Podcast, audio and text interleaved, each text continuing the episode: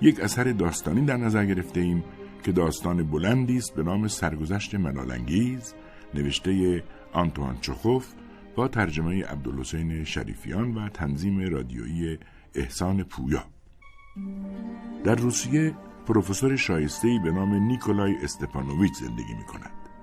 کارمند عالی رتبه و دارای نشانهای افتخار. نشانها و مدالهای روسی و خارجیش به قدری زیاد است که وقتی لازم می شود آنها را به سینه بزند دانشجوهایش او را به دیوار کلیسایی با شمایل زیاد تشبیه می کنند. آشنایانش از اعیان و اشراف هستند و دستکم در 25 سی سال اخیر هیچ دانشمند معروفی در روسیه نبوده و نیست که او با آنها آشنایی نزدیک نداشته باشد. گرچه حالا دیگر دانشمندی وجود ندارد ولی اگر گذشته را در نظر بگیریم فهرست دور و دراز دوستان او با نامهای معروفی همچون کالوین مورخ و نکراسوف شاعر که دوستی شفیقانه نثار او کردند پایان میپذیرد. او عضو تمام دانشگاه های روسیه و همچنین سه دانشگاه خارجی است. آنچه که نام من را می‌سازد ترکیبی است از همه اینها و بسیاری چیزهای دیگر که در این باره می‌توان گفت نام من بر سر زبان هاست. در روسیه هر آدم با سوادی اسم من را می‌داند و در دانشگاه های کشورهای دیگر هرگاه این نام برده می شود با صفت مشهور و محترم همراه است. این نام در شمار نامهای کمیاب و خوشبختی است که در بین مردم و در مطبوعات آن را با دشنام همراه کردند و یا بیهوده بر زبان آوردن آن نشان دهنده بیتربیتی و بیادبی است. همینطور هم باید باشد چون نام من با مفهوم آدم مشهور بسیار با استعداد و بدون شک مفید پیوندی تنگاتنگ دارد. من مانند شطور زحمتکش و بردبار هستم. این مسئله مهمی است و نیز بازوغم که این مسئله مهمتری از قبلی است. علاوه بر این شاید گفتنش بیجا نباشد که من مرد تربیت یافته و فروتن و شرافتمندی هستم. هیچ وقت در ادبیات و سیاست دخالت نکردم و در فکر آن نبودم که از راه مبارزه قلمی با نادانها محبوبیت عامه به دست بیاورم. من حتی یک بار هم در دعوتهای رسمی یا حتی بر سر مزار رفیقانم سخنرانی نکردم. به طور کلی هیچ کجا لکه روی اسم من وجود ندارد و جایی برای گله و شکایت باقی نمیماند. دارنده این نام من هستم و شست و دو سال از زندگیم میگذرد. با سری تاس، دندانهای آریه بیماری لاعلاج عصبی که هر وقت عود می کند سرم را با تشنج به این طرف آن طرف تکان می‌دهم. به همان اندازه که نامم درخشان و زیباست خودم رنگ رو رفته و بیریخت هستم. سر و دستم از سستی لرزان است. گردنم درست مثل گردن یکی از قهرمانهای تورگنیف به دسته کنترباس میماند و سینهام فرو رفته و پشتم باریک است. وقت حرف زدن یا درس دادن دهانم به یک طرف کج می شود و وقتی لبخند می‌زنم چین و چروک پیری و دم مرگ سراسر صورتم را می پوشاند. هیچ چیز تأثیر بخشی در سیمای ترحم آور من وجود ندارد. فقط وقتی دچار بیماری عصبی هستم یک حالت بخصوصی در صورتم پدیدار می شود که هر کس در آن وقت نگاهی به من بیاندازد لابد این فکر از سرش می‌گذارد که اینطور که من می‌بینم این پروفسور هم رفتنی است درس دادنم مثل قبل بد نیست. مثل پیشترها می‌توانم به مدت دو ساعت توجه همه مستمعین را به خودم جلب کنم. شور و علاقه بیان ادبی و گفتار شوخ و تنازم تقریبا عیب و نفس صدایم را میپوشاند. چون صدام خشک است و درست مثل آدمی که بیماری تنفسی دارد همراه با خسخس است. دست خطم سر جمع بد نیست. آن قسمت از مغزم که وظیفهش مدیریت قوای نویسندگی است خیلی وقت که از کار افتاده. حافظم ضعیف شده و ذهنم دیگر پیوستگی سابق را در ارتباط طبیعی اندیشه هام ندارد. سازمان کلامی هم یک نواخت است و جمله هایم فقیر و متزلزل. بیشتر وقتا نمی‌توانم آنچه را که می‌خواهم بنویسم و زمانی که به ته مطلب می‌رسم سرش از یادم رفته است. کلمات معمولی را فراموش می‌کنم و استفاده نکردن از عبارات سخت و نامفهوم انرژی زیادی ازم می‌گیرند هر دوی این دشواری ها گواه آشکاری است بر سقوط فعالیت فکری من و این نکته قابل توجهی است. چرا که هر اندازه نوشتن فکرم آسانتر باشد به همان اندازه جمع کردن حواسم سختتر خواهد بود. مثلا برای نوشتن مقاله های علمی خودم را بسیار آزادتر احساس می کنم تا برای نوشتن نامه های تبریک. و نوشتن به آلمانی و انگلیسی برایم از نوشتن به زبان روسی سهلتر است درباره آنچه که مربوط به زندگی کنونی من می شود باید بیشتر از هر چیزی به بیخوابی اشاره کنم که این روزها بیش از حد اذیتم می کند. مثل چهل سال گذشته رأس ساعت دوازده لباس خوابم را تنم می کنم و به رخت خواب پناه می برم. زود خوابم می برد اما درست سر ساعت دو با چنان احساسی از خواب بیدار می شوم که انگار حتی یک لحظه هم چشم روی هم نگذاشتم. ناچار از رخت خواب بیرون می آیم و چراغ را روشن می کنم. یکی دو ساعت در اتاق قدم می‌زنم و پرده های نقاشی و عکسهایی که از مدتها پیش دیوار اتاقم را مزین کردن تماشا می کنم. وقتی دیگر هیچ فکری به سرم نمی‌زند و به هیچ کاری تمایل ندارم متوجه می شوم که خسته و کسل شدم و باید پشت میز بنشینم. در این حالت اگر جلوی رویم کتابی باشد بی اراده آن را پیش می کشم و بدون کوچکترین رغبتی شروع به خواندن می کنم. یا برای تمرکز خودم را مجبور می کنم که تا هزار و بعضی وقتا حتی تا ده هزار بشمارم. از طرف دیگر دوست دارم گوش بیستم و هر صدایی را از هر کجا که میآید بشنوم. گاهی پیش میآید لیزا دخترم که اتاقش دو اتاق با من فاصله دارد در خواب شروع می کند به پرت و پلا گفتن. بعضی وقتها هم زنم شم به دست طول راه رو را طی می کند و بلا استثنا کبریت از دستش روی زمین می افتد. پیش می آید که چوب خشک گنجه ترقی صدا می دهد یا توری چراغ به وزوز می افتد. منتها نمی‌دانم چرا تمام این سر و صداها من را به هیجان می اندازد. بیخوابی برای من به این معناست که هر لحظه به خودت گوش زد می که بیمار روحی هستی. برای همین من در تمام طول شب بی صبرانه منتظر طلوع آفتاب و روشن شدن هوا میمانم و شروع روز به این معناست که من هم مثل بقیه آدم ها حق دارم که بخوابم. هنگامی که خروس ها شروع به آواز خواندن می کنند پیش خدمت بیدار می شود و صرف کنان به دنبال چیزی از راپله ها بالا می آید. بعد پشت پنجره هوا آرام آرام گرگومیش می شود و از کوچه سر و صدا به گوش می رسد. در واقع روز با آمدن زنم شروع می شود. با آن دامن همیشگی و سر و صورت شسته و تمیز، اتکلون زده و موهایی که هنوز شانه نشده پیش من می آید. و قیافش را جوری می کند که انگار بدون هیچ قصد قبلی و کاملا اتفاقی وارد اتاق من شده است. اما همیشه یک چیز را تکرار می کند. معذرت می‌خوام من فقط یه لحظه بعد حرفش را قطع می کند چراغها را خاموش می کند و قبل از اینکه حرف اصلیش را پیش بکشد می‌گوید تو بازم بیخوابی کشیدی؟ شاید شما فکر کنید من غیبگو هستم اما معمولا بعد از پرسیدن سوالاتی همراه با نگرانی ویژه درباره حال مزاجی من او ناگهان به یاد پسرمان میافتد که افسر است و در ورشو خدمت می کند. ما در 25 هر ماه پنجاه روبل برای او میفرستیم و این درست اولین موضوع گفتگوی ماست. زنم آهی می‌کشد و می‌گوید البته فرستادن این مبلغ برای ما سنگینه ولی چاره چیه؟ تا وقتی که اون نتونه روی دوتا پای خودش وایسه ما مجبوریم کمکش کنیم یه بچه تو شهر غریب با حقوق چندراز ولی به هر حال اگه صلاح بدونی ماه دیگه به جای پنجاه شست روب براش بفرستی ها؟ چی میگی؟ البته تجربه روزانه می‌توانست به زنم یاد بدهد که پرحرفی راجع به مخارج خانه. آن هم هر روز به کاهش آن دخلی ندارد. ولی خب زن من با تجربه سر کاری ندارد.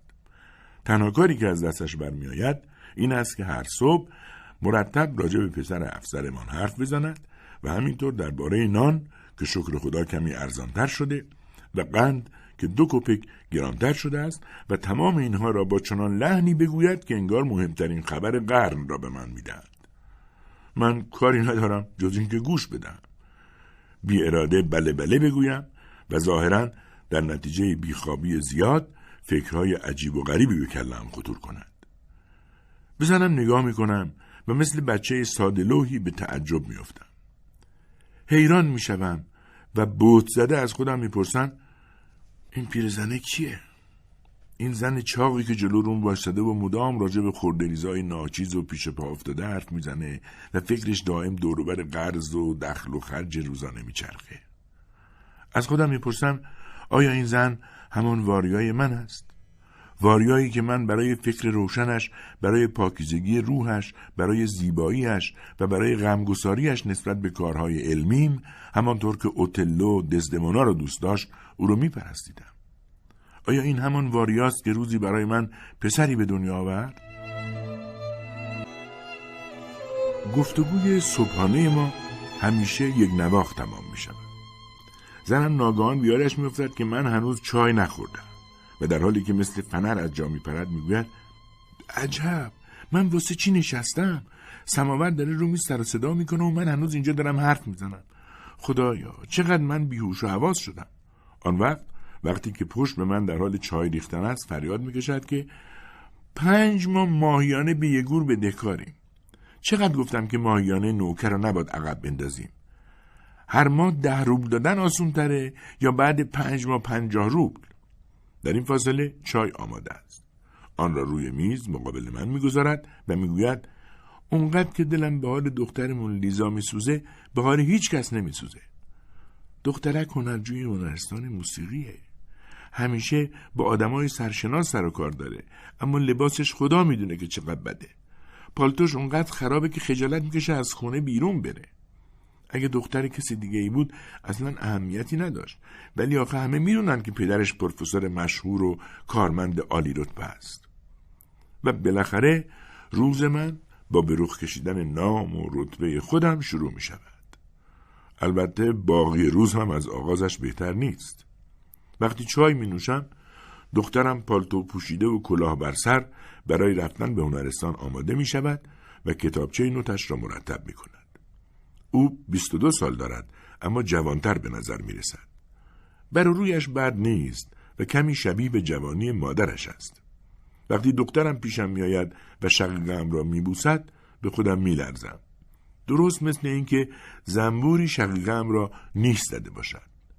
با تشنج لبخند می‌زنم و رویم را بر میگردانم از آن وقتی که بیخوابی آزارم می‌دهد پرسشی مانند میخی تیز به مغزم فرو نشسته و آن این است که دخترم بیشتر وقتها می‌بیند که چگونه من پیرمرد آدم سرشناس رنج می‌برم و شرم دارم از اینکه به پیش خدمت خانه بدهکارم. او گاه به گاه می‌بیند که فکر خورده بدهکاری ها من را مجبور می کند که دست از کار بکشم و چند ساعتی در اتاق راه بروم و غرق در فکر باشم. پس چگونه است که تاکنون حتی یک بار هم پنهان از چشم مادر پیشم نیامده و نگفته که بابا جون این علنگو یا گوشواره یا ساعت منو بگیر و همه اینا رو گرو بذار آخه تو پول احتیاج داری. دخترم که می‌بیند چگونه من مادرش زیر فشار احساس فریبامیز آبرو کوشش می‌کنیم که تنگ دستی و نیازمندی خود را از چشم مردم بپوشانیم چرا از لذت گران قیمت اشتغال به موسیقی دست بر نمیدارد؟ البته من ساعت و علنگوی او را نمی‌گیرم و هیچ گونه فداکاری را از او نمیپذیرم. خدا چنین روزی را پیش نیاورد. به هر حال آنچه که به درد من می‌خورد این نیست. بعضی وقتا به یاد پسر افسرم میافتم که در ورشو خدمت می‌کند البته او آدم بسیار هوشیار و شرافتمندی است اما این برای من کم است من فکر می‌کنم اگر خود من پدر پیری داشتم و می‌دانستم در زندگیش لحظه هایی پیش میآید که او از تنگ دستی خود شرمگین است کار افسری را به دیگری وامی گذاشتم و به کارگری می پرداختم. چون این فکر و خیالهایی درباره فرزندان روح مرا شکنجه می‌دهد. از خودم می‌پرسم پس آنها به چه دردی می‌خورند؟ ولی در دل نگاه داشتن احساس بد درباره اشخاص بسیار معمولی تنها به این علت که چرا آنها قهرمان نیستند فقط از آدم بسیار محدود یا بدجنس برمیآید نه من. ساعت ده و روب کم باید برای درس دادن به بچه های عزیزم پیش آنها بروم. رخت می پوشم و از راهی که سی سال با آن آشنایی دارم و برایم تاریخچه ای دارد به دانشکده می روم. اینجا قبلا یک کافه وجود داشت که من در آن به تز دکتری هم فکر می‌کردم و اولین نامه عاشقانه هم به واریا را همینجا نوشتم. نامه را با مداد روی کاغذ مارکداری با سربرگای بیمارستانی که توش کار می‌کردم نوشته بودم. کنار این کافه دکان بقالی بود که پیشترها یک مرد کلیمی صاحب آن بود و سیگار نسیه به من میفروخت. بعد زن چاقی صاحب اینجا شد که دانشجوها را خیلی دوست داشت و همیشه می‌گفت آخه اونا مادری دارن و بالاخره این هم از دروازه تیر رنگ و مدتها تعمیر نشده دانشکده به طور کلی کهنگی و پوسیدگی بنای دانشگاه تاریکی راهروها نمای کسالتبار راهپله ها در تاریخ بدبینی روسیه یکی از جایگاه های اول را به خودش اختصاص می دهد. این هم از باغ ما. به نظرم از وقتی من دانشجو بودم این باغ نه بهتر شده و نه بدتر. من از آن خوشم نمی آید و بسیار خردمندانه تر می بود اگر به جای این درختان از حال رفته زیزفون و عقاقیا بلوطهای قشنگ و چند تا کاج بلند می نشندند. دانشجویان که محیط سازنده روحیه بیشتر آنهاست باید در جایگاه دانش در هر قدم در پیش خود فقط بلندی و نیرومندی و لطافت و زیبایی ببینند. وقتی به در بنا نزدیک می شوم در باز می شود و همکار قدیمی و همسال و همنام من نیکولای سرایدار به پیشواز من می آید. و همین که داخل امارت می شوم نیکولای جیغکی می کشد و می گوید خیلی سرده حضرت عجل و اگر پالتو من خیس باشد می‌گوید بارون میاد حضرت عجل بعد به پیش میدود و همه درها رو به رویم باز می‌کند. در اتاق کار نیکولای با دقت پالتو را از تنم بیرون میآورد و در همین حال تازگی های دانشگاه را به من خبر می‌دهد. در نتیجه آشنایی نزدیکی که بین من و همه سرایداران و نگهبانان دانشکده وجود دارد نیکولای از تمام آنچه که در چهار دانشکده و همچنین دفتر ریاست دانشگاه و در کتابخانه پیش میآید با خبر است و پیش آمدی نیست که او از آن خبر نداشته باشد اگر می‌خواهید بدانید در کدام سال فلان کس تز دکترای خودش را دفاع کرد داخل خدمت شد بازنشسته شد یا درگذشت از حافظه سرشار این سرایدار یاری بخواهید نیکولای همچون صندوقچه حاوی روایت دانشگاه ماست. او افسانه های بسیاری درباره زندگی دانشگاهی از سرایداران پیشین به ارث برده است و بسیاری های دیگر از زمان سرایداری خود به این گنجینه افزوده است. به هر حال نیکولای بعد از آن که خبرهای تازه را به من می‌دهد قیافه جدی به خود می‌گیرد و گفتگو مربوط به کار روزانه بین ما شروع می شود. اگر در این موقع کس بیگانه به گفتار او گوش بدهد و ببیند که او چگونه به آزادی اصطلاحات علمی را به کار می‌برد شاید گمان کند او دانشمندی است که به لباس سرباز درآمده است.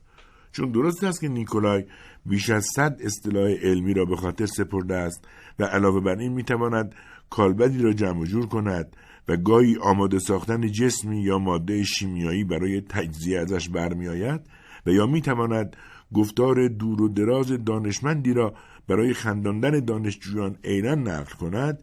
ولی مثلا تئوری ساده جریان خون در بدن برای او مانند همان 20 سال پیش هنوز هم به کلی نامفهوم مانده است. من و نیکولای آهسته حرف می‌زنیم. دلمان کمکی شور می‌زند. وقتی از پشت در هم همه دانشجویان مانند موج دریا به گوش می‌رسد احساس به خصوصی با آدم دست می‌دهد. پس از سی سال من هنوز به این هم همه عادت نکردم. و در من تأثیر به خصوصی میبخشد. با هیجان دگمه های پالتوم را میبندم از نیکولای چیزهای غیر ضروری می‌پرسم عصبانی می‌شوم مانند آن است که ترس سراپایم را می‌گیرد ولی این ترس نیست بلکه چیز دیگری است که از نام بردن و توصیف آن عاجزم. بی هیچ گونه ضرورتی به ساعت نگاه می‌کنم و می‌گویم خب باید رفت. و ما به این ترتیب داخل تالار درس می‌شویم اول نیکولای با اسباب و ابزار وسایل شیمیایی و یا با اطلس ها و پس از اون من وارد می‌شوم و اگر درس کالبد کافی باشد ابتدا کالبد وارد کلاس می شود. بعد نیکولای و بعد از دانشجویان من با ورود من دانشجویان از جا برمیخیزند و بعد دوباره می نشینند. هم همه ناگان فرو می نشیند و آرامش کامل تالار را فرا می گیرند. من می‌دانم درباره چه موضوعی درس بدهم اما نمی‌دانم چگونه و از کجا شروع خواهم کرد و با چه پایان خواهم داد. در مغزم از پیش حتی یک جمله حاضر آماده وجود ندارد ولی کافی است نگاهی به تالار درس بیاندازم و فرمول حاضر آماده ای را که بر سر زبان هر کسی است بیان کنم. در درس پیش تا اینجا رسیدیم که بعد از این رشته دور و دراز جمله از مغزم بیرون میریزد و دیگر باد هم به گرد پایان نمی‌رسد. من تند و انان گسیخته و با شور و شوق حرف می‌زنم و به نظرم هیچ نیروی نیست که بتواند سخن مرا از جریان باز دارد. برای خوب درس دادن به طوری که کسالت آور نباشد و مفید واقع گردد به جز قریه و استعداد مهارت و تجربه لازم است از این گذشته باید از نیروی خود و نیروی شنوندگان و از موضوع درس آگاهی کامل و روشن داشت. رهبر خوب ارکستر در حالی که فکر آهنگساز را به شنونده انتقال می دهد بیست عمل انجام می دهد. نوت را از نظر می گذراند با چوبش ضرب را نشان می‌دهد. مواظب آوازخان هاست با حرکت دست گاه به تبزن علامت می‌دهد و گاه به شیپورزن و مانند اینها. کار من هم هنگام درس دادن عین این است. در پیش من صد و پنجاه سر و صورت دیده می شود که هیچ یک از آنها با دیگری شباهتی ندارد و سیصد چشم که همه آنها به صورت من خیره شدند هدف من این است که بر این اجراهای هفت سر پیروز شوم. هنگام درس اگر هر لحظه تصوری روشن درباره اندازه توجه و نیروی درک این اجدها داشته باشم پس بر او چیره و پیروزم. اما دشمن دیگرم در درون من جای دارد.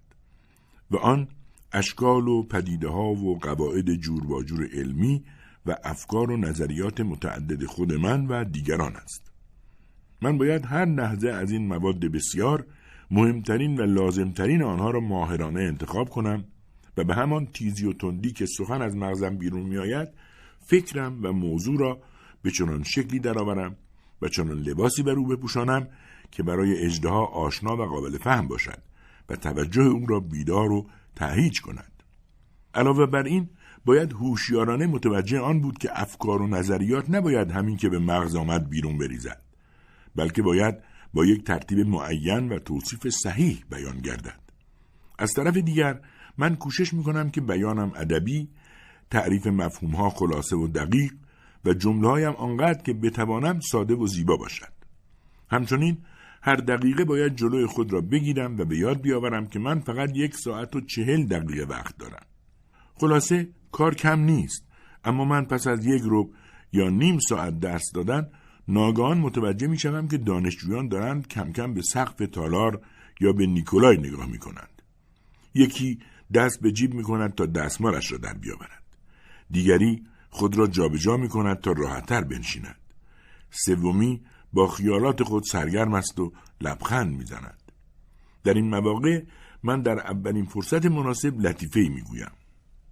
ناگهان در صد و پنجاه صورت لبخندی پدیدار می شود. چشمها شادمانه می درخشند و لحظه کوتاهی هم همه تنین انداز می شود. خود من هم می خندم و بعد از آن مغزها تر و تازه می شود و می توان درس را ادامه داد. هرگز هیچ گونه بازی و تفریحی برای من به اندازه آموزگاری لذت بخش نبوده است. فقط وقت درس دادن است که الهام ساخته ذهن شاعران نیست و در حقیقت وجود دارد. به نظرم چون این خستگی و کوفتگی شیرین و دلنوازی که هر بار پس از درس به من دست می‌داد حتی هرکول هم پس از پرآوازه ترین پیروزی هایش احساس نمی کرد. پیشترها اینطور بود ولی حالا سر درس فقط درد و رنج احساس می کنم. هنوز نیم ساعت از درس نگذشته سستی و کرختی تسکین ناپذیری پاها و شانههایم را می گیرد. روی صندلی می نشینم ولی نشست درس دادن عادت من نیست. پس از دقیقه نشستن برمیخیزم ایستاده درس می دهم و باز می نشینم.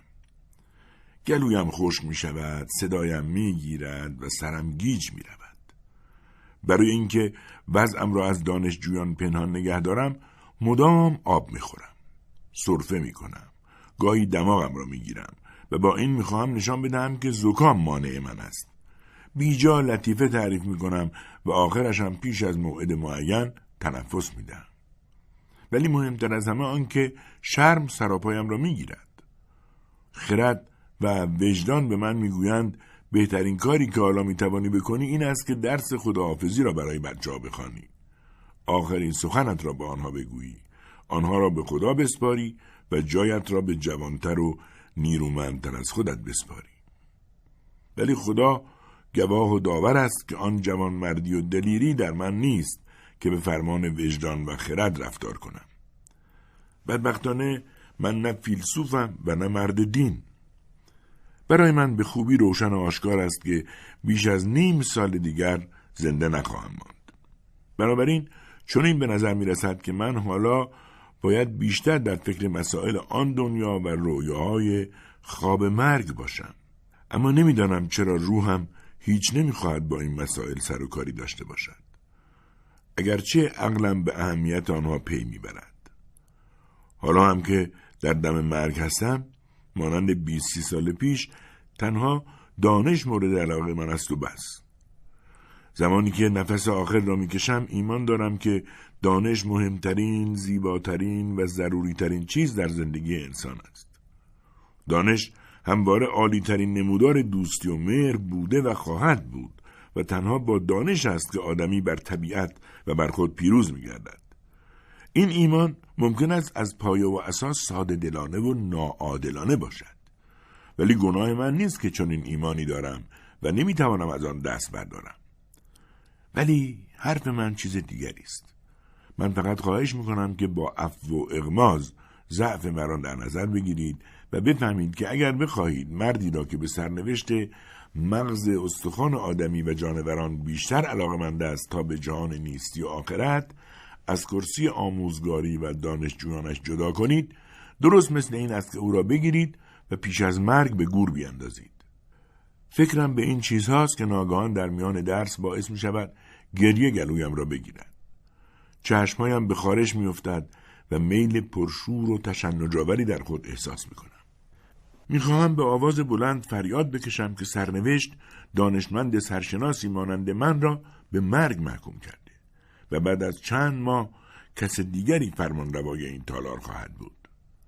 می‌خواهم فریاد بکشم که من مسموم شدم. فکرهایی که قبلا از آنها هیچ خبری نداشتم آخرین روزهای زندگیم را زهراگین کردند و هنوز هم مثل پشه مغزم را میگزند. گذراندن چنین دقایقی آسان نیست. بعد از درس در خانه می نشینم و کار می کنم. مجله می خانم یا تزهای دانشجوها را ورق می زنم و یا خودم را برای کلاس آینده آماده می کنم. گاهی هم چیزی می نویسم ولی در کارم وقفه پیش می آید. چون ناگزیر باید از رجوع شوندگان هم پذیرایی کنم. زنگ صدا می کند. رفیقی آماده است که درباره مسئله با من صحبت کند. او با کلاه و عصا وارد می شود. آنها را به سمت من پیش می آورد و می گوید من یک دقیقه. فقط یک دقیقه. لطفا بنشینید همکار عزیز. من فقط دو کلمه. پیش از هر چیزی هر دو ما کوشش می‌کنیم به یکدیگر نشان بدهیم که هر دو ما فوقالعاده با نزاکت و تربیت شده هستیم. از دیدار یکدیگر بسیار خوشحال هستیم. من به او تعارف می‌کنم که روی کاناپه بنشیند و او هم درست همین کار را می‌کند. هر دو میخندیم بیان که حرف خندهداری به زبان آورده باشیم. هر قدر هم که با هم دیگر صمیمی باشیم باز هم نمی‌توانیم حرفمان را به شیوه ساده بگوییم و به اسلوب چینی ها با آن زرق و برق ندهیم شما فرموده و عادلانه عطف توجه فرمودید که و یا همانطور که من افتخار آن را داشتم که به شما بگویم اگر یکی از ما جوکی تعریف کند گرچه بسیار بیمزه باشد باید حتمی خنده را سر بدهیم. وقتی گفتگو در مورد کار را تمام کردیم رفیقم تند و تیز از جا میپرد و در حالی که با کلاهش میز کار من را نشان می‌دهد شروع به خداحافظی می‌کند باز هم دیگر را بغل می‌کنیم و میخندیم من او را تا دم در مشایعت می کنم. هنوز مدتی نگذشته باز صدای زنگ می آید. کسی داخل می شود. یگور خبر می دهد که دانشجوی آمده است و پس از دقایقی جوانی با سر وضع مطبوعی داخل می شود. حالا تقریبا یک سال می شود که رابطه من و این جوان به وضع بحرانی افتاده چون او سر امتحان بسیار بد جواب می دهد و من هر بار به او نمره یک می دهم. ازش دعوت می کنم که بنشیند و می گویم چی می خواهم بگی؟ او با لکنت زبان و بی آنکه به صورت من نگاه کند جواب می دهد پروفسور ببخشید که شما را ناراحت کردم. من هرگز به خودم اجازه نمی‌دادم که باعث زحمت شما بشم.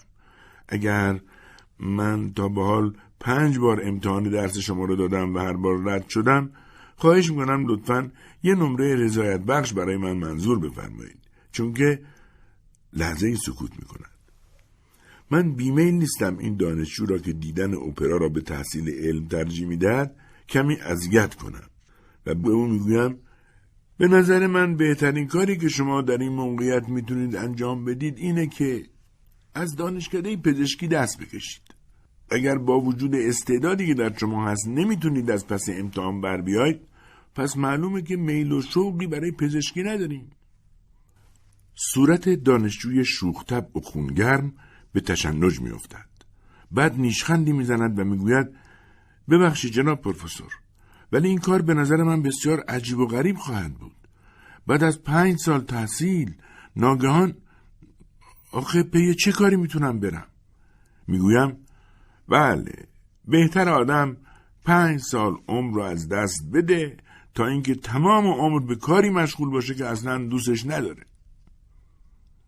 اما فوری دلم به حالش میسوزد و شتاب زده می‌گویم اگرچه خودتون بهتر می‌دونید در از صورت خودتون را حاضر کنید و باز هم بیایید برای امتحان. دانشجو گل از گلش می شکفد و خود را اندکی جابجا می کند و می گوید آقای پروفسور من به شما قول شرف میدم که اگر نمره رضایت بخش برای من بذارید من اما همین که کار به قول شرف می‌رسد من دیگر از روی بیاعتنایی و خشم دست تکان می دهم و پشت میز می نشینم.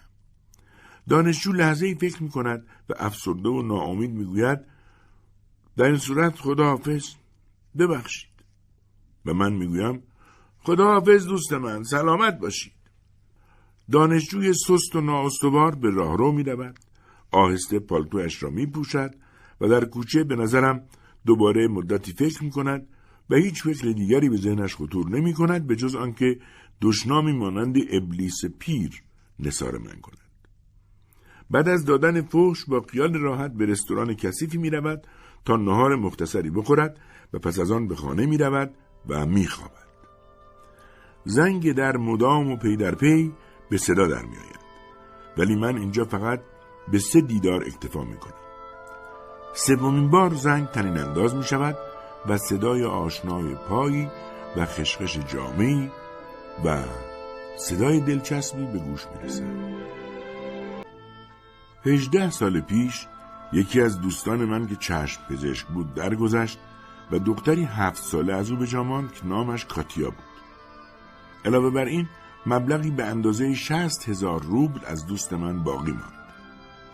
رفیقم در وسیعت نامش مرا قیم دخترش معرفی کرده بود. کاتیا تا ده سالگی در خانه من زندگی می‌کرد. بعد او را به پانسیون سپردیم و فقط هنگام تعطیلات تابستان پیش ما میآمد. از کودکی کاتیا تنها چیزی که به یاد دارم و دوست دارم آن را به خاطر بیاورم این است که کاتیا با باور و اعتمادی غیرعادی به خانه من آمد و این باور همیشه در چهرهش می درخشید. وقتهایی بود که با قیافه فکور در کناری می نشست و با توجه تمام به چیزی نگاه می کرد.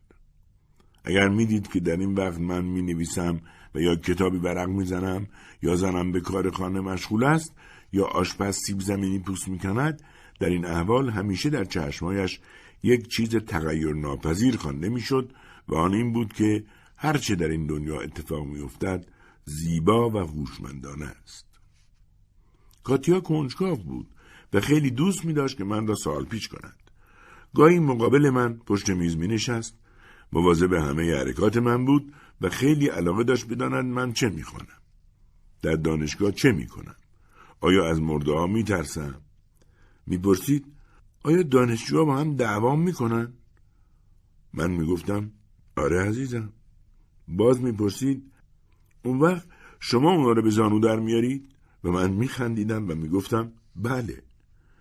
برایش خندهدار بود که دانشجوها با هم دعوا می‌کنند و من آنها را به زانو در میآورم. بچه آرام و بردبار و خوشقلبی بود بارها پیش می آمد وقتی او را بیهوده تنبیه می کردند و یا کنجکاویش را ارضا نمی کردند آن حالت باور و اعتمادی که همیشه در سیمایش وجود داشت با غم آمیخته می شد. من بلد نبودم چگونه از او دفاع کنم. فقط وقتی او را در این حالت می دیدم دوست داشتم در آغوش بگیرمش و با لحن دایای پیر غمگساری کنم و بگویم آه یتیمک عزیزم. تأسف می‌خورم که آن زمان وقت و میل نداشتم که مواظب پیدایش عشقی بشوم که در وجود کاتیای چهارده پانزده ساله موج می‌زد. مقصود من عشق پرشور او به تئاتر است. در جوانی به تئاتر می‌رفتم و حالا هم سالی یکی دوبار خانواده هم لوژی می‌گیرند و من را با خود می‌برند. البته برای اینکه آدم حق داشته باشد درباره تئاتر اظهار نظر کند این کافی نیست. ولی من کمی در این باره خودم را محق می‌دانم. به نظر من تئاتر از 20 سال پیش تا به حال هیچ تغییری نکرده و اصلا بهتر نشده.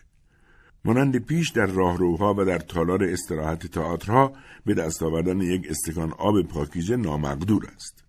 در آنتراکت ها بی هیچ ضرورتی موزیک می‌زنند و به تأثیری که از نمایشنامه دست داده است تأثیر نو و بیجایی میافزایند. اگر در این جزئیات هیچ تغییری دیده نمی شود پس من بیهوده در پی آن هستم که در اصول بهبودی بیابم. ولی کاتیا همیشه برعکس من نظر دیگری داشت. او به من اطمینان می‌داد که تئاتر در شکل کنونیش مفیدتر از هر دبستان و هر کتاب و هر چیز دیگری در جهان است. تئاتر نیرویی است که همه هنرها را به تنهایی در بر می‌گیرد و هیچ دانشی جداگانه نیروی آن را ندارد که به تنهایی آنقدر توانا و درست در روی آدمی تأثیر بگذارد من هیچ وقت درباره شور و علاقه کاتیا با او هم فکر و هم عقیده نبودم.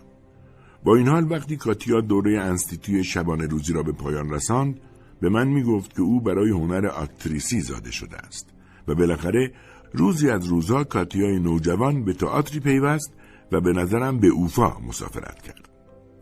او مبلغ زیادی پول و بسیاری امیدهای درخشان و نظریات اشرافی درباره تئاتر به همراه خود برد. شش ماهی نگذشت که نامه بسیار شاعرانه و پرشور و شوق به دستم رسید که اینطور شروع می شد. مهر آمد و خرد را رو بود. همراه این نامه عکس نوجوانی بود با صورتی تراشیده و کلاهی لب پن و شالی بر شانه. نامه های بعدی همچون قبلی عالی بود و علاوه بر آن با نقطه گذاری و بدون غلط املایی. کاتیا در آنها مدام از این صحبت می‌کرد که چقدر خوب است در کنار ولگا تئاتری با سرمایه چند نفر ساخته بشود. آن وقت فروش بلید و سود تئاتر بسیار زیادتر خواهد شد. البته ممکن است که این کار به راستی خوب هم باشد. اما به نظر من اینطور می رسد که چنین تخیلاتی فقط می تواند زاده ذهن یک مرد باشد. در هر صورت یک سال و نیم دو سالی ظاهرا همه چیز خوب رو به راه بود. کاتیا جوانی را دوست داشت به کار تئاتر ایمان داشت و ظاهرا خوشبخت بود ولی رفته رفته در نامه های او به نشانه نمایان سقوط برمیخوردم. قضیه از جایی شروع شد که کاتیا در نامه زبان به گله و شکایت از رفیقانش باز کرده بود و این اولین و زیان آورترین نشانه بود. چون اگر جوانی دانشمند یا نویسندهی فعالیت خود را با شکایت و گله از دانشمندان و نویسندگان شروع کند این بدان معناست که او دیگر خسته شده و به درد آن کار نمی‌خورد. کاتیا به من می نوشت که همکارانش سر تمرین حاضر نمی شوند و هیچ وقت رولهای خودشان را خوب نمی‌فهمند. چنان پیس هایی به روی صحنه می آورند و هنگام بازی چنان رفتار و کرداری از خود نشان می دهند که معلوم از هیچ گونه احترامی برای تماشاگران قائل نیستند.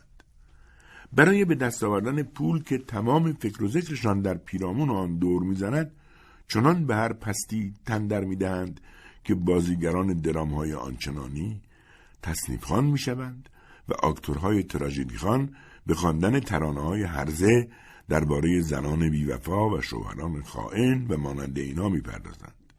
به طور کلی تعجب آور است که با این حال چگونه تئاترهای شهرستانی هنوز از بین نرفته است و چگونه می‌تواند با نخ باریک و پوسیدهای هنوز خود را معلق نگاه دارد. دیر زمانی نگذشت که نامه دیگری با این مضمون از کاتیا به دست من رسید.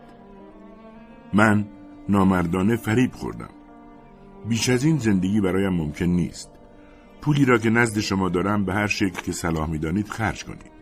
همیشه شما را مانند پدر و دوست یگانه عزیز میپندارم. من را ببخشید.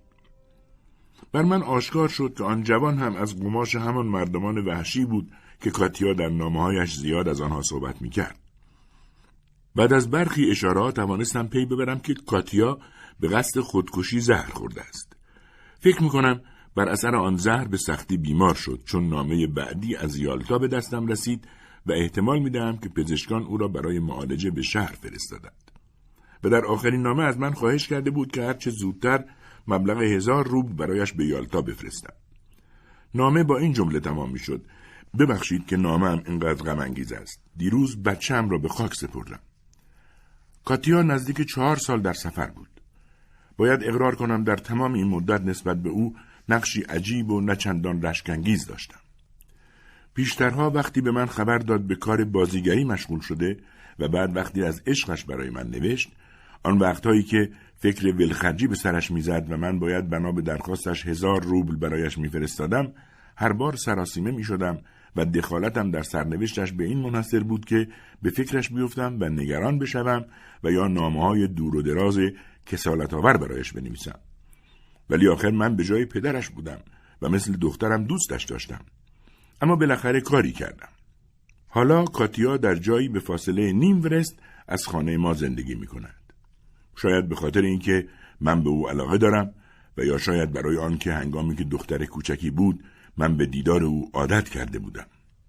کاتیا تنها آدمی است که حضورش باعث حواس پرتی من نمی شود.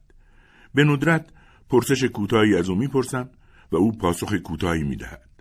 یا برای آنکه لحظه ای استراحت کنم رو به طرفش برمیگردانم و می‌بینم که در فکر فرو رفته یا روزنامه یا مجله پزشکی را ورق می‌زند. در این لحظه متوجه می‌شوم که دیگر آن حالت باور و اعتماد قدیمی در چهرهش وجود ندارد. در هر صورت ساعت چهار رفت و آمد و سر و صدا در تالار مهمانخانه شروع می شود. کاتیا می‌گوید امروز نمی‌رسم به اهل خونتون سر بزنم. بهشون بگید منو ببخشند. وقت ندارم. پیش من بیاید. خدا حافظ. وقتی او را تا راهرو مشایعت می‌کنم نگاه تندی به من میاندازد و با تعجب می‌گوید همینطور دارید آب میشید چرا معالجه نمی کنید؟ من پیش دکتر میرم و دعوتش می‌کنم بیاد شما رو ببینه فقط شما باید اجازه بدید می‌گویم نه کاتیای عزیز لازم نیست باز با غصه سر تا پای مرا برانداز می کند و می‌گوید نمی‌فهمم این خانواده شما چرا هیچ توجهی ندارن؟ دستشون درد نکنه. جز این چیزی نمی‌تونم بگم.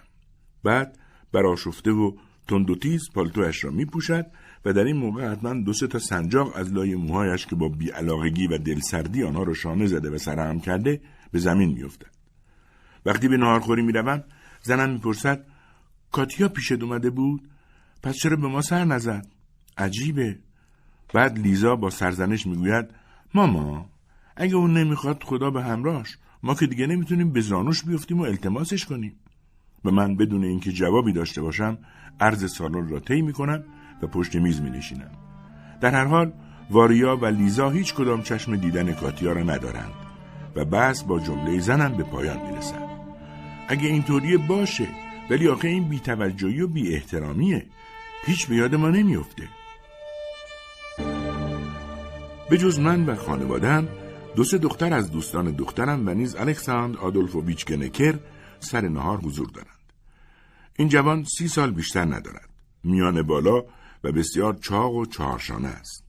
ریش هنایی تا زیر گونه و سبیل روغن زدهش به صورت پف کرده و صافش حالتی می‌دهد که شبیه به حالت صورت عروسک است. او هر روز به خانه ما میآید اما هیچ کس از اهل خانه ما نمی‌داند که او از کدام خانواده است. کجا درس خوانده و وسیله معاشش از کجاست. او نوازنده و آوازخان نیست ولی با موسیقی و آواز سر و کار دارد و در جایی فروشنده پیانوهایی است که متعلق به خودش نیست. غالبا به هنرستان موسیقی می رود. با تمام سرشناسان موسیقی آشناست. مرتب کنسرت تشکیل می دهد. در قضاوت درباره موسیقی صاحب نظر است و غالبا می بینم که دخترها بیچون و چرا با نظر او موافقت می کنند. هر قدر هم که شما جنتلمن و کارمند عالی رتبه باشید وقتی دختری در خانه دارید هیچ نمی توانید از نیرنگ بازی ها و ادا و اطفارهای بازاری که هنگام نامزدی و خواستگاری و عروسی به خانمتان رویاور می شود در امان باشید. مثلا هر وقت که گنکر با ما نشسته است من هیچ نمی‌توانم آن حالت رسمی و تشریفاتی که زنم به خود می‌گیرد را تحمل کنم. از این بالاتر هیچ نمی‌توانم بفهمم چرا باید موجودی که به کلی با رسم و عادات من، با دانش من، با شیوه زندگی من و با کسانی که من دوستشان دارم بیگانه است، هر روز به خانه من بیاید و سر یک میز با من بنشیند. زن و خدمتکارمان یواشکی و زیرگوشی به هم می‌گویند داماد اومد. با وجود این حضور او در خانه ما برای من معماست و برای من همان بهت و حیرت را پیش میآورد که مردی از جنوب آفریقا را با من سر یک میز بنشانند. حتی به نظرم عجیب میآید که دخترم که عادت کردم او را همیشه بچه ای به حساب بیاورم این کراوات و این چشمها و این گونه های پف کرده را دوست داشته باشد. دخترها با گنکر درباره اصطلاحات موسیقی مانند کنترپوان و درباره خوانندگان و نوازندگان و باخ و برامس گفتگو و بحث می کنند و زنم از ترس آنکه مبادا او را به نادانی متهم سازند تایید کنان پوزخندی می‌زند و آهسته و تحسین آمیز می‌گوید عالی از این بهتر نمیشه. تعجب آور است. گنکر با اشتهای فراوان تا گلو می‌خورد با لطف و وقار شوخی می‌کند و با نظر عفو و اغماز به بحث و گفتگوی دختران گوش می‌دهد. گاهی هم میلش می‌کشد که فرانسه حرف بزند و چند کلمه را غلط و نادرست میپناند و در این موقع نمی‌دانم چرا بسیار لازم می‌دانند که مرا حضرت عجل بنامد. من دلتنگ و افسرده میشم فکر می‌کنم که من همه را ناراحت می‌کنم و همه من را. پیش از این من هرگز با تضاد طبقاتی آشنا نبودم ولی حالا انگار یک چیزی شبیه به آن من را اذیت می‌کند. سعی می‌کنم تنها جنبه های بد گنکر را ببینم. به زودی همه نقایصش به چشمم میآید و از اینکه به جای داماد آدمی نشسته است که از محیط من نیست رنج زیادی می‌برم. البته حضورش از جهات دیگری من را اذیت می کند. معمولا وقتی تنها و یا در جمع مردمانی هستم که دوستشان دارم هرگز به یاد شایستگی و ارج خود نمیافتم. و اگر هم آنها را به خاطر بیاورم به اندازه ای ناچیز به نظرم می رسد که انگار همین دیروز مرد دانشمندی شدم و هنوز کار شایسته ای از دستم بر نیامده است. اما در حضور کسانی مثل گنکر ارجبه هایم به بلندی کوهی به نظرم می رسد که سرش در ابرها ناپدید است و در پایش گنکرها که به دشواری به چشم می آید می لولند. پس از نهار به اتاق کارم می روم و در آنجا چپقی می کشم. یگان چپقی در روز که از عادت بد و قدیمی صبح تا شام اتاق را پر دود کردن برایم باقی مانده است. در این وقت زنم پیشم می آید و می نشیند تا با هم حرف بزنیم. من از پیش می دانم که صحبت پس از نهار هم مانند صحبت صبحانه درباره چه چیز خواهد بود. زنم شروع می کند به گفتن. نیکولای استپانوویچ ما باید جدی با هم صحبت کنیم من درباره لیزا می‌خوام حرف بزنم برای چی تو توجه اعتنایی نداری من می‌گویم مقصودت چیه؟ او می‌گوید آخه تو همچی وانمود می‌کنی که هیچ چیز نمی‌بینی. این خوب نیست. نمیشه که آدم انقدر بیخیال و بی باشه. گنکر از لیزا خوشش میاد. عقیده تو چیه؟ من می‌گویم نمی‌تونم بگم آدم بدیه چون نمیشناسمش. اما ازش هیچ خوشم نمیاد و این رو هزار بار به تو گفتم. او می‌گوید آخه اینطور نمیشه. نمیشه. آن وقت بلند می شود و با هیجان راه می رود و می گوید نمیشه نسبت به یک کار جدی اینقدر بیعلاقه بود. اگه ما حالا جواب رد به او بدیم و همه این کارا رو به هم بزنیم تو چطور می‌تونی اطمینان بده که لیزا سراسر زندگی ما رو نفرین نمی‌کنه؟ تو این دوره و زمانه خدا می‌دونه که شوهر چقدر کمیابه و ممکنه که هیچ کس دیگه سراغ لیزا نیاد. اون لیزا رو خیلی دوست داره. لیزا هم مثل اینکه اونو پسندیده. درسته که حالا کار معینی نداره ولی چیکار میشه کرد؟ خدا کنه که در آینده دستش به کاری بند بشه. آخه او از خانواده خوب و ثروتمندیه. من می‌گویم از کجا می‌دونی؟ زنم می‌گوید خودش گفت پدرش تو خارکوف خونه بزرگی داره و نزدیک خارکوف هم ملک داره. خلاصه نیکولای استپانوویچ تو باید خودت به خارکوف یه سری بزنی. اندوه جهان بر من وارد می شود و می‌گویم برای چی؟ زنم جواب می‌داد برای اینکه اونجا تحقیق کنی ببینی وضعشون چطوره. من به صورتش نگاه می‌کنم و دلم میسوزد.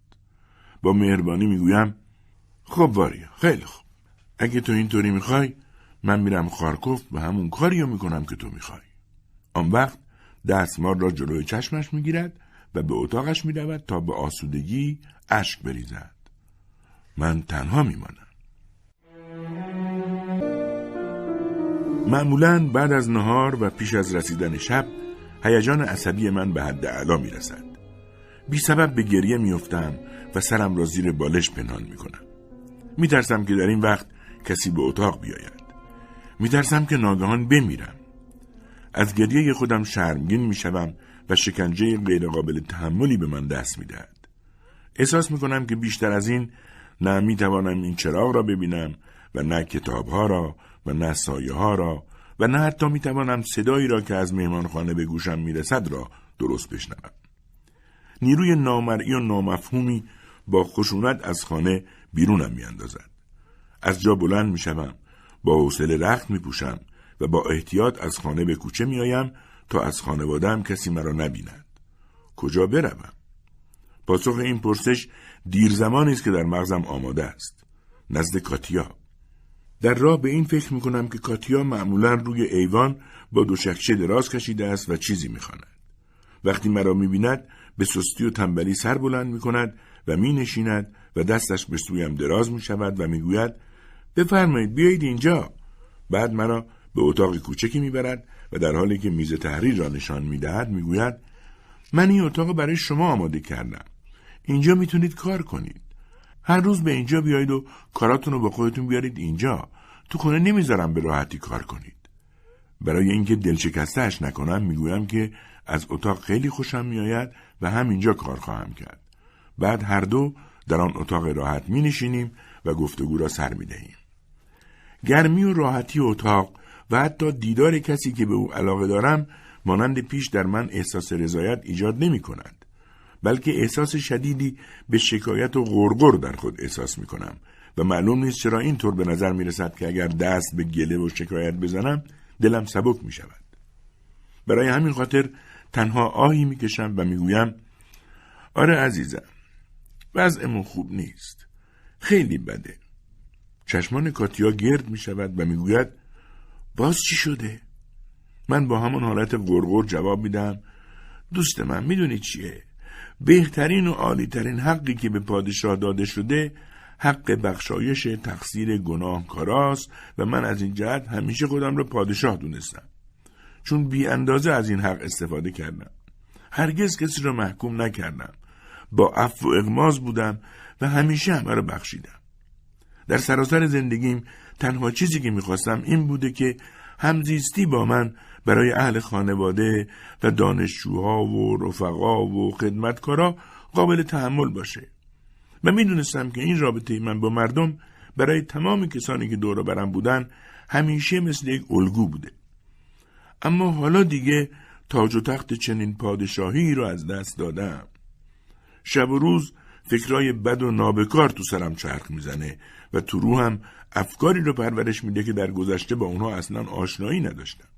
به من هم بیزاری هم نفرت هم کینه و خشم دست میده و هم میترسم. بدگمان شدم و بی اندازه سختگیر و پرمدعا. دیگه نمی‌تونم با کسی شوخی کنم یا یه بزله بگم. حتی منطقم هم دگرگون شده. قبلا به پول با چشم تغییر نگاه می‌کردم. فقط همین. ولی حالا از آدمای پولدار بدم میاد. به نظرم مقصر اصلی اونان اگه این تغییرات نتیجه کم و کاست شدن نیروی تن و روان من باشه چی؟ من آدم بیماریم و هر روز فرسوده تر و ناتوانتر میشم. پس وضعم خیلی قابل ترحمه یعنی فکرم این روزا جنون آمیز و ناسالمه. باید از اونا خجالت بکشم. کاتیا حرفم را می‌برد و می‌گوید بیماری هیچ ربطی به این چیزی که شما میگید نداره. فقط چشمای شما باز شده. همین و بس. حالا چیزایی رو می‌بینید که نمی‌دونم چرا قبلا نمی‌خواستید ببینید. به نظر من شما باید پیش از هر چیز و هر چیز زودتر پیوندتون رو با این خانواده پاره کنید و دور بشید. میگم؟ کاتیا پرت و پلا میگی. کاتیا به همان سختی که زن و دخترم از او متنفرند از آنها بیزار است. در همین موقع از دهلیز خانه صدای زنگ به گوش می‌رسد. من و کاتیا می‌دانیم کیست و می‌گوییم این باید میخایل فیودوروویچ باشه. اون مرد عجیب و غریبی است. البته همه ما کمی عجیب و غریب هستیم. میخائیل فئودوروویچ مرد پنجاه ساله است و دکتر زبانشناسی با سابقه بسیار درخشان و از خانواده اشرافی. اما به دلیل اینکه این روزها تمام آدم ها را سر می‌برند ترجیح می‌دهم او را با کاتیا تنها بگذارم. بنابراین سریع خداحافظی می‌کنم و جوری که او مرا نبیند از خانه کاتیا بیرون میآیم.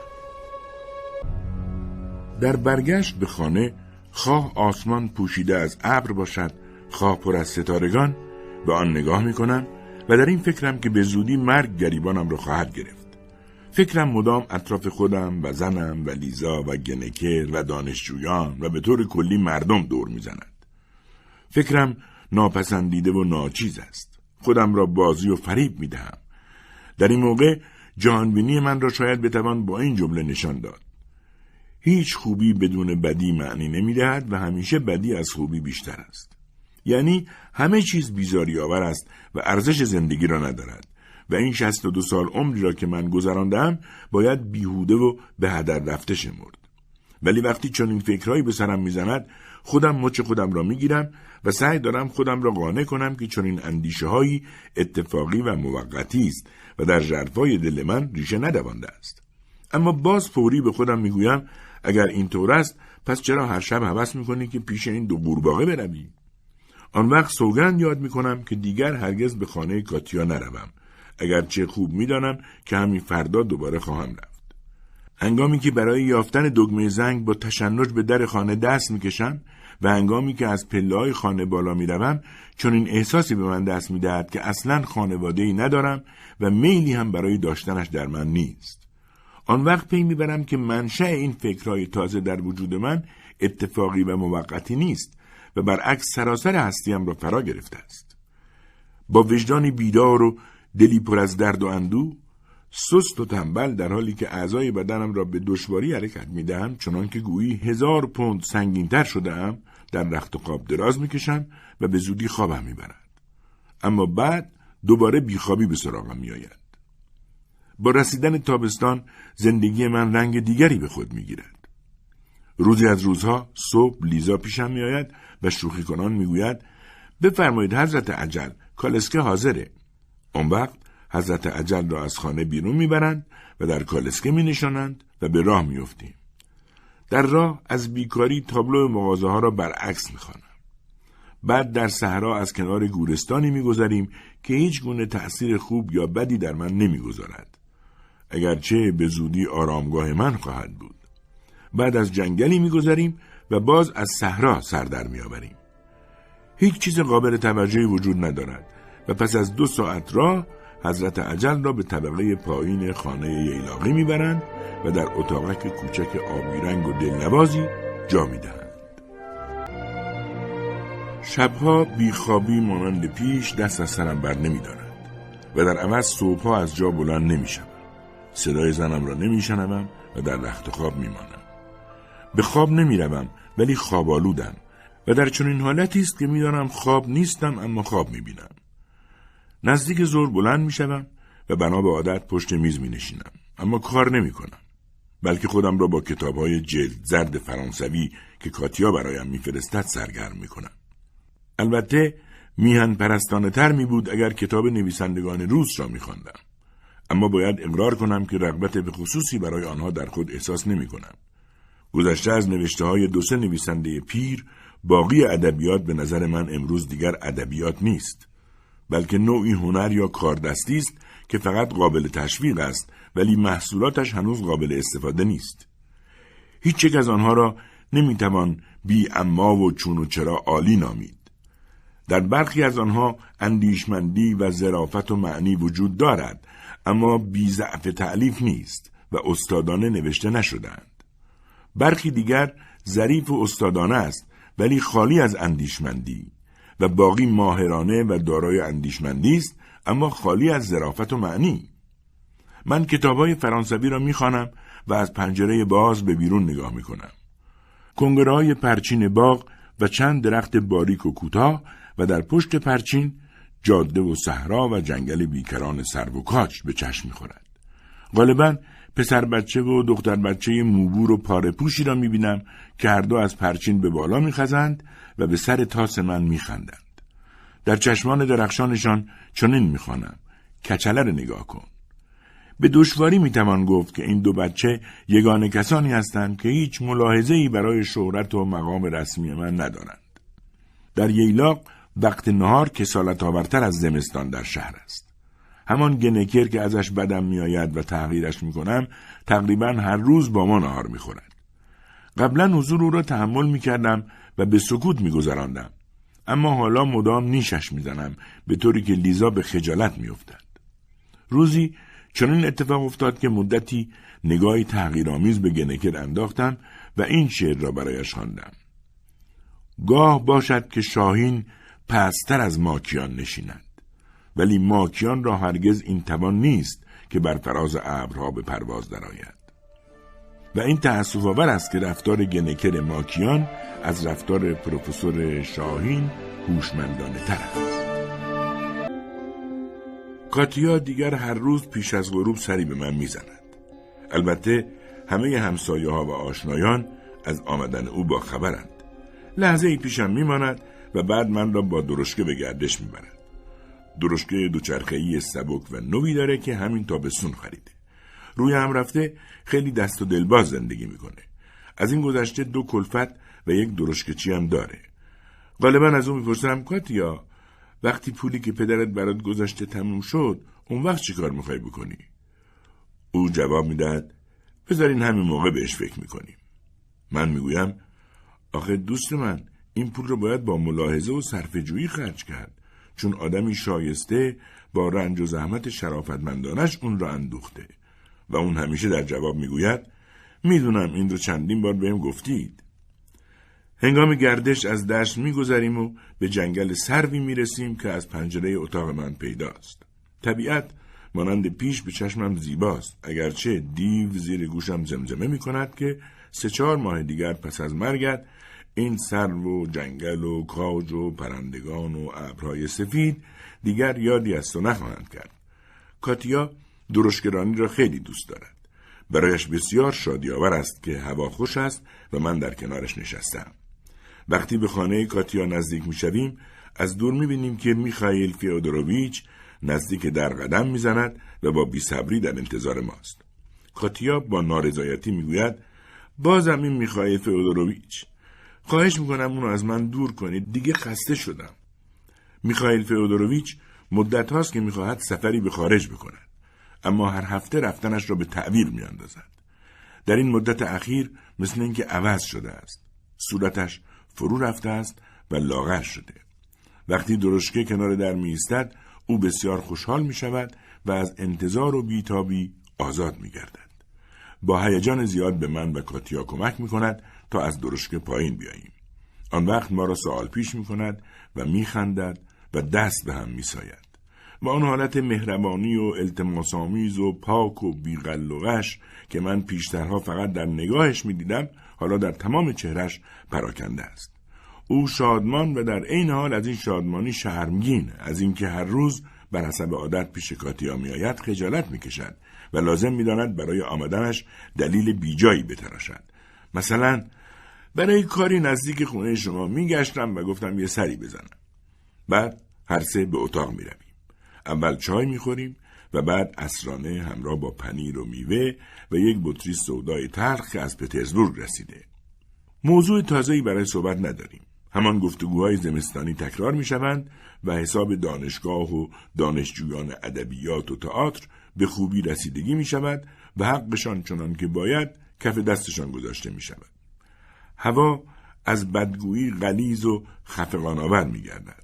و حالا دیگر نه تنها دو قورباغه مانند زمستان هوا را با نفس خودشان زهراگین می کنند بلکه این روزها قورباغه سوم هم به آنها اضافه شده است و همچنین حالا دیگر نه تنها خنده مخملی و قاهقاهی بم که هر دو شبیه به نوای هارمونیکاست به گوش می رسد بلکه خنده سومی نیز به آنها اضافه شده است که نامطبوع و لرزان و بسیار شبیه به خنده سرتیپ ها در پیس های شهرستانی است.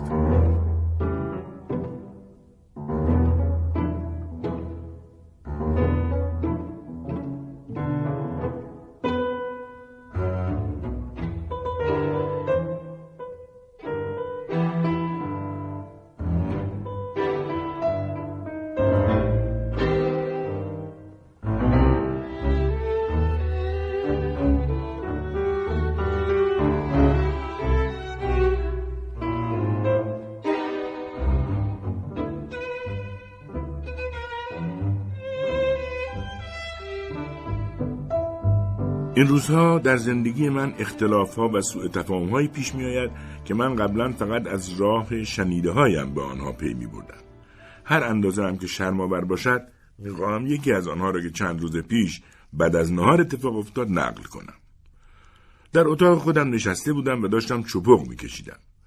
زنم مطابق معمول آمد و پهلویم نشست و گفت چقدر خوب می‌شد حالا که هوا گرمه و از دانشگاه آزادی سری به خارکوف می‌زدی و درباره گنکر تحقیق می‌کردی.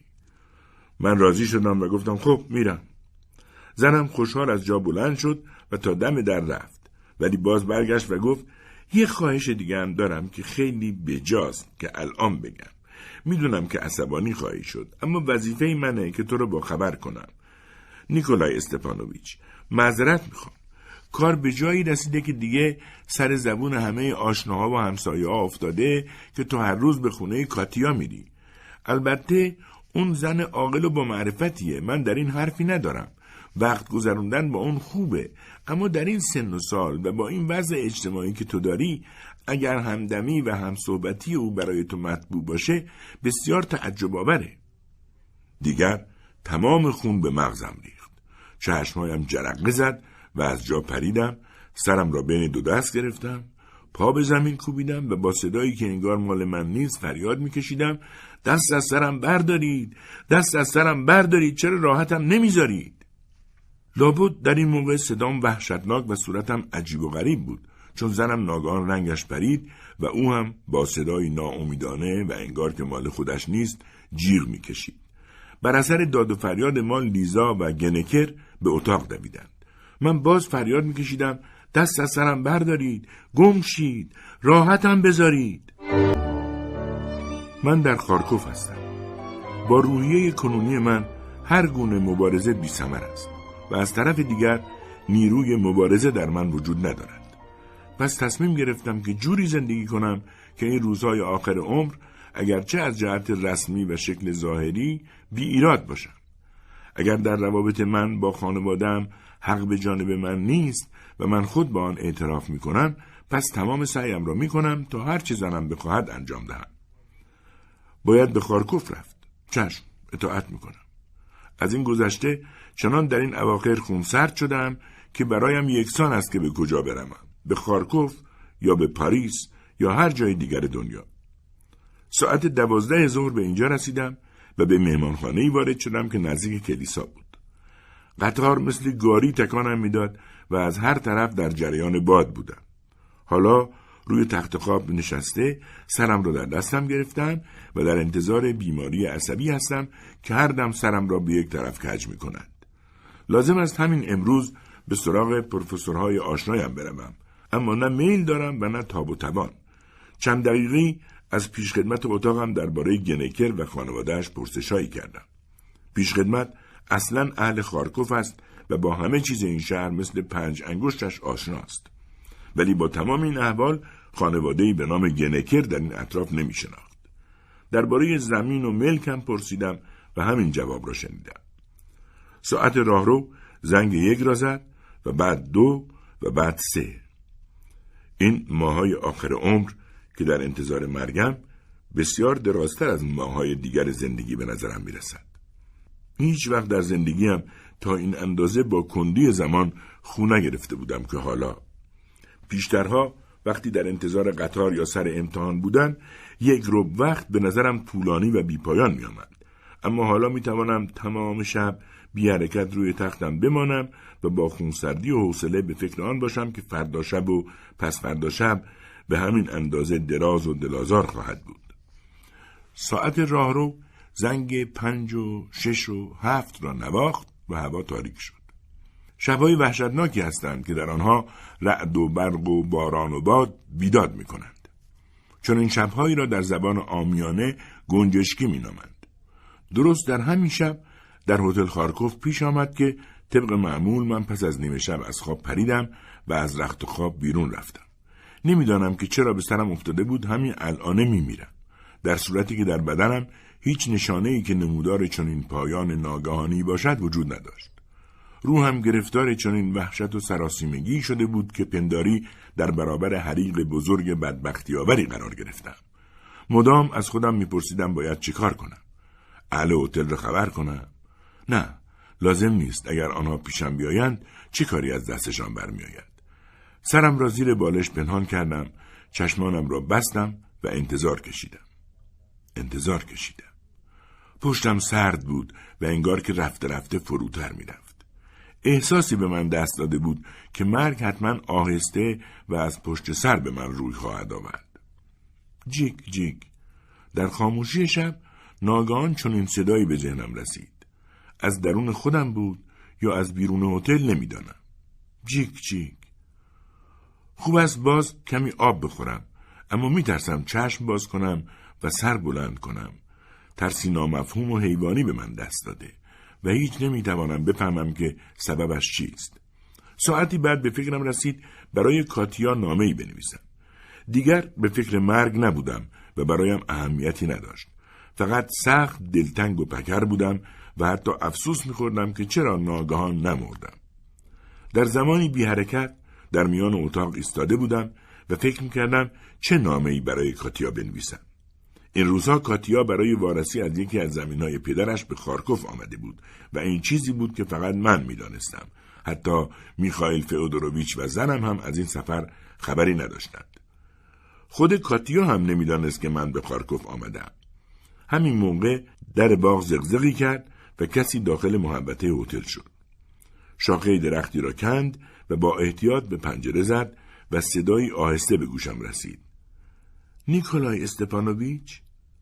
نیکولای استپانوویچ پنجره را باز کردم و گویی که خواب می‌بینم.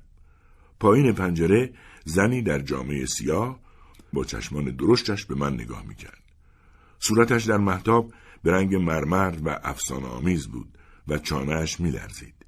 با همان صدای آهسته و با همان باور عقیده که سالها بود در چشمانش ندیده بودم صدا زد منم منم کاتیا.